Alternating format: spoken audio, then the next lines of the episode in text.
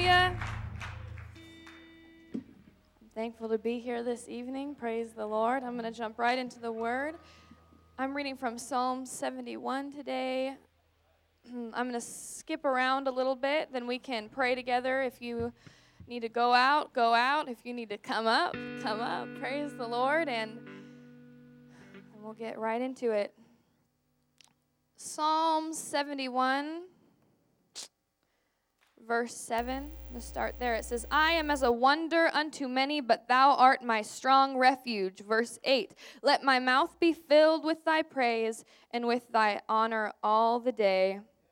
Then, verse 10, it says, For mine enemies speak against me, and they that lay wait for my soul take counsel together, saying, God hath forsaken him. Persecute and take him, for there is none to deliver him. 14 says, But I will hope continually and will yet praise thee more and more.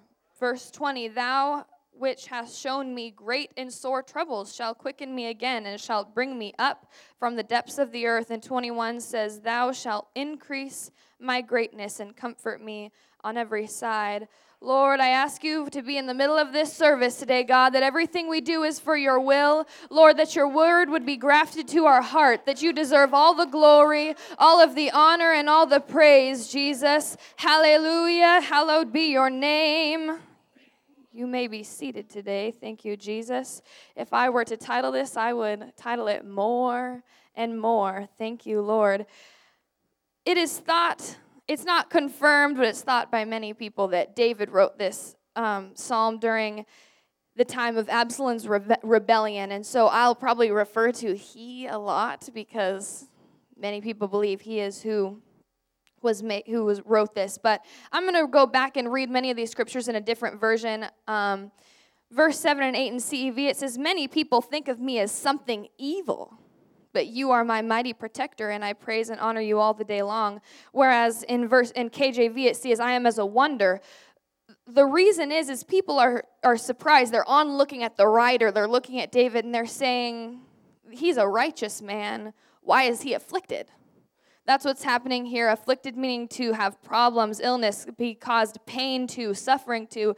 They're looking at him, they're saying, someone that's righteous, someone that's highly favored, they shouldn't be struggling. Praise the Lord. Some people's testimonies are full of blessings, it seems, or others it's like continual failures or afflictions. The reason that people are looking at him, they're confused. That's why it says that I'm thought to be evil, is what they're thinking that lie that when you come to God or you become a Christian or a, God person, that it's going to be easy from there on out, that lie has been around a long time. Praise the Lord. And the reason that that is so prominent, and I really believe that people think that, is so that the devil puts that in people's minds so that when they do come to truth, they're disappointed and then leave later on. Okay, moving to verse 10 and 11. And Amplified, it says, For my enemies have spoken against me. Those who watch for my life have consulted together, saying, God has abandoned him. Pursue and seize him, for there is none to rescue him. They're saying, Well, he's afflicted, so obviously God isn't there anymore. Let's take this opportunity to come in and strike. And 14, it says, But I will hope continually and will yet praise thee more and more. What he's saying is, despite the fact that not only am I afflicted, now people are coming to attack me also in my weakest hour, but even, even so, I'm still going to praise you more and more. That's what his solution to this problem. Verse 20 in the Amplified, it says, You who have shown me many troubles and distresses will revive and renew me again and will bring me up again from the depths of the earth.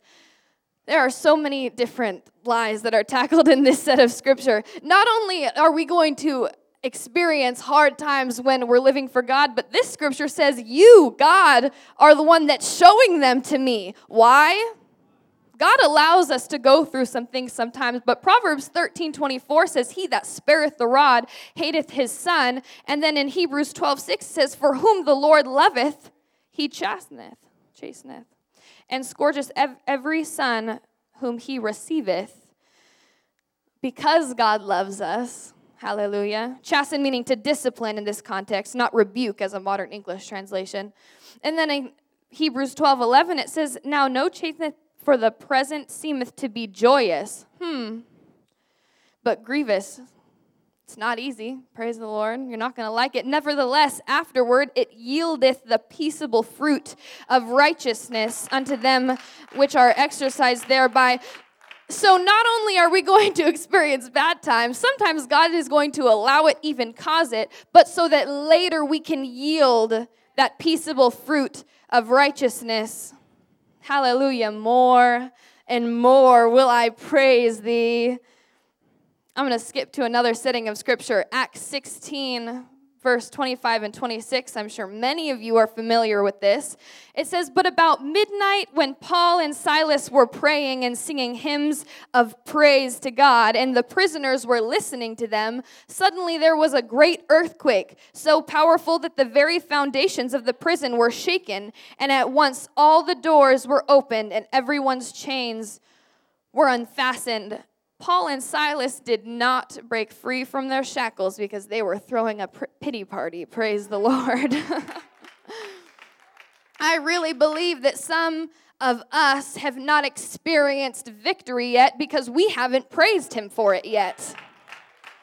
There, there are going to be some things in our walk that we can't fast away, that we can't read our Bible away, we can't even pray it away. There are some things that we need to praise beforehand. Some of you might not be familiar with this, um, this type of, I don't want to call it an attitude, but this action. It's very common. People say thank Him in advance, and it is biblical. In Joshua, God speaks um, to Joshua and says to go around and march slowly around the city of Jericho once a day for six days. And then on the seventh day, in verse 20, CEV, I'm reading from it, says, The priests blew their trumpets again, and the soldiers shouted as loud as they could. The walls of Jericho fell flat. Then the soldiers rushed up the hill, went straight into the town, and captured it. They praised God, and then the victory came what God was asking of Joshua here was not comfortable. It was not natural. It wasn't even reasonable. But that's what faith is like. That's what it's like when it's contained inside of us. It's not something that is easy, and very often it's not something that's reasonable either. And if we want to see chains break and walls fall, we have to do that uncomfortable stretching and that uncomfortable growing. Praise the Lord. Some people, me, you, I, us, can't praise when they come to church or outside of church because they have an attitude problem. They have an attitude problem with the pastor, with the song leader, and because of an attitude that they've carried maybe their entire life, maybe it's bitterness, maybe it's anger, they've remained bound by the same things their entirety of their walk with God, their entirety of living in truth. Some people don't praise because their praise and worship is reliant on their flesh and who they are instead of God and who He is because they come to church and they say, Well, I can't worship today, I can't praise today because I'm tired. You know, if God responded to us instead of instead of the way we are instead of who he has the cross wouldn't have even happened. Because the cross isn't because we deserved it. It's because he came down because he loved us some of us don't praise because we've allowed the devil to talk to us for so long that we're convinced in our minds that we're unworthy, undeserving, untalented. I'm going to tell you something. You're right. We are unworthy. We didn't deserve the cross, but what you aren't is unlovable. And that's a lie from the pits of hell because God desires you. It, the Bible says that it's His will that none should perish. He didn't go to the cross so that you could wallow. Hallelujah. When the devil looks at us and looks at you and speaks and says, You're unworthy, sometimes we internalize that as we're not lovable. But God looks back and He says, That's what the cross was for. Hallelujah. Or when the devil says you're undeserving, maybe you internalize that as, oh, as I'm not holy enough. I don't look like she does. I don't do what he does. But but God says that's what my blood was shed for. Hallelujah. Maybe the devil says you're untalented. But you think, well, I'm just not usable. And God says, I just need someone who's willing. I just need someone who's dedicated, who's faithful. Hallelujah. Who's in submission to their pastor. Oh, well, you don't understand, Sister Mackenzie. I've done too much wrong. I wasn't like Paul and Silas. I wasn't like Joshua. It wasn't the world that was afflicting me. No one chained me up or put me in prison for spreading the gospel. I never fought for Israel or marched in faith around Jericho. It wasn't my mom or my coworker that held me back or encouraged me to do wrong. It was me. Praise the Lord. Jesus. Mm. It was me when I knew better. It was me when I knew truth and I chose evil anyways. Am I speaking to anyone today? It was me when I was in that secret place and sinned and no one was looking. It was me that I when I said that thing I shouldn't have said, when I watched that thing I shouldn't have watched. Hallelujah. When I went to that place or did that thing, Hallelujah. Maybe I'm just speaking to myself today. You see, I'm more like Samson. That's what it feels like. That's what the devil tells me. I was given specific instructions I was given specific instructions on how to live and I and I cut my hair. I walked away and God left me and now I just can't praise him. Does anyone feel like that? Does anyone feel bound by that today? Because I'm ashamed. Mm. God is so good. 1 John 2:28 says, "And now little children abide in him." When he shall appear, we may have confidence. Oops, I'm clicking on things. And be and not be ashamed before him at his coming. In the Amplified, it says, Now, little children, believers, dear ones, remain in him with unwavering faith, so that when he appears at his return, we may have perfect confidence and not be ashamed and shrink away at his coming. If you're feeling ashamed today, first of all, if you're ashamed, it's not from the Lord. If you're convicted, that's one thing if you're ashamed, that's something that's from the devil. It's not something you should internalize or, yeah, you just abide in him. Stay in his presence. Get under the covering of your pastor or an elder. Have faith the Bible says, and do the exact thing that the devil is trying to hinder from you from doing. You just repent and then you praise him.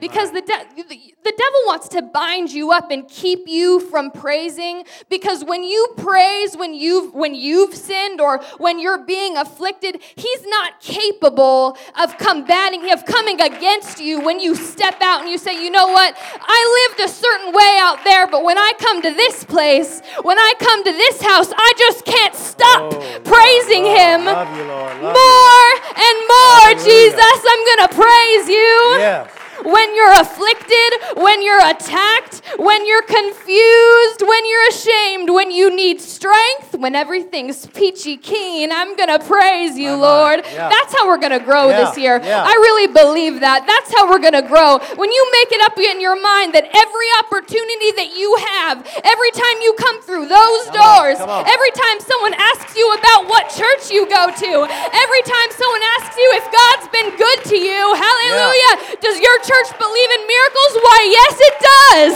Yes, it does believe in miracles. It believes in the blood of Christ, that it can save you, that you can be washed in a watery grave and receive yep. the Holy Ghost. Yes, more and more praise to you and you alone, Jesus. Hallelujah.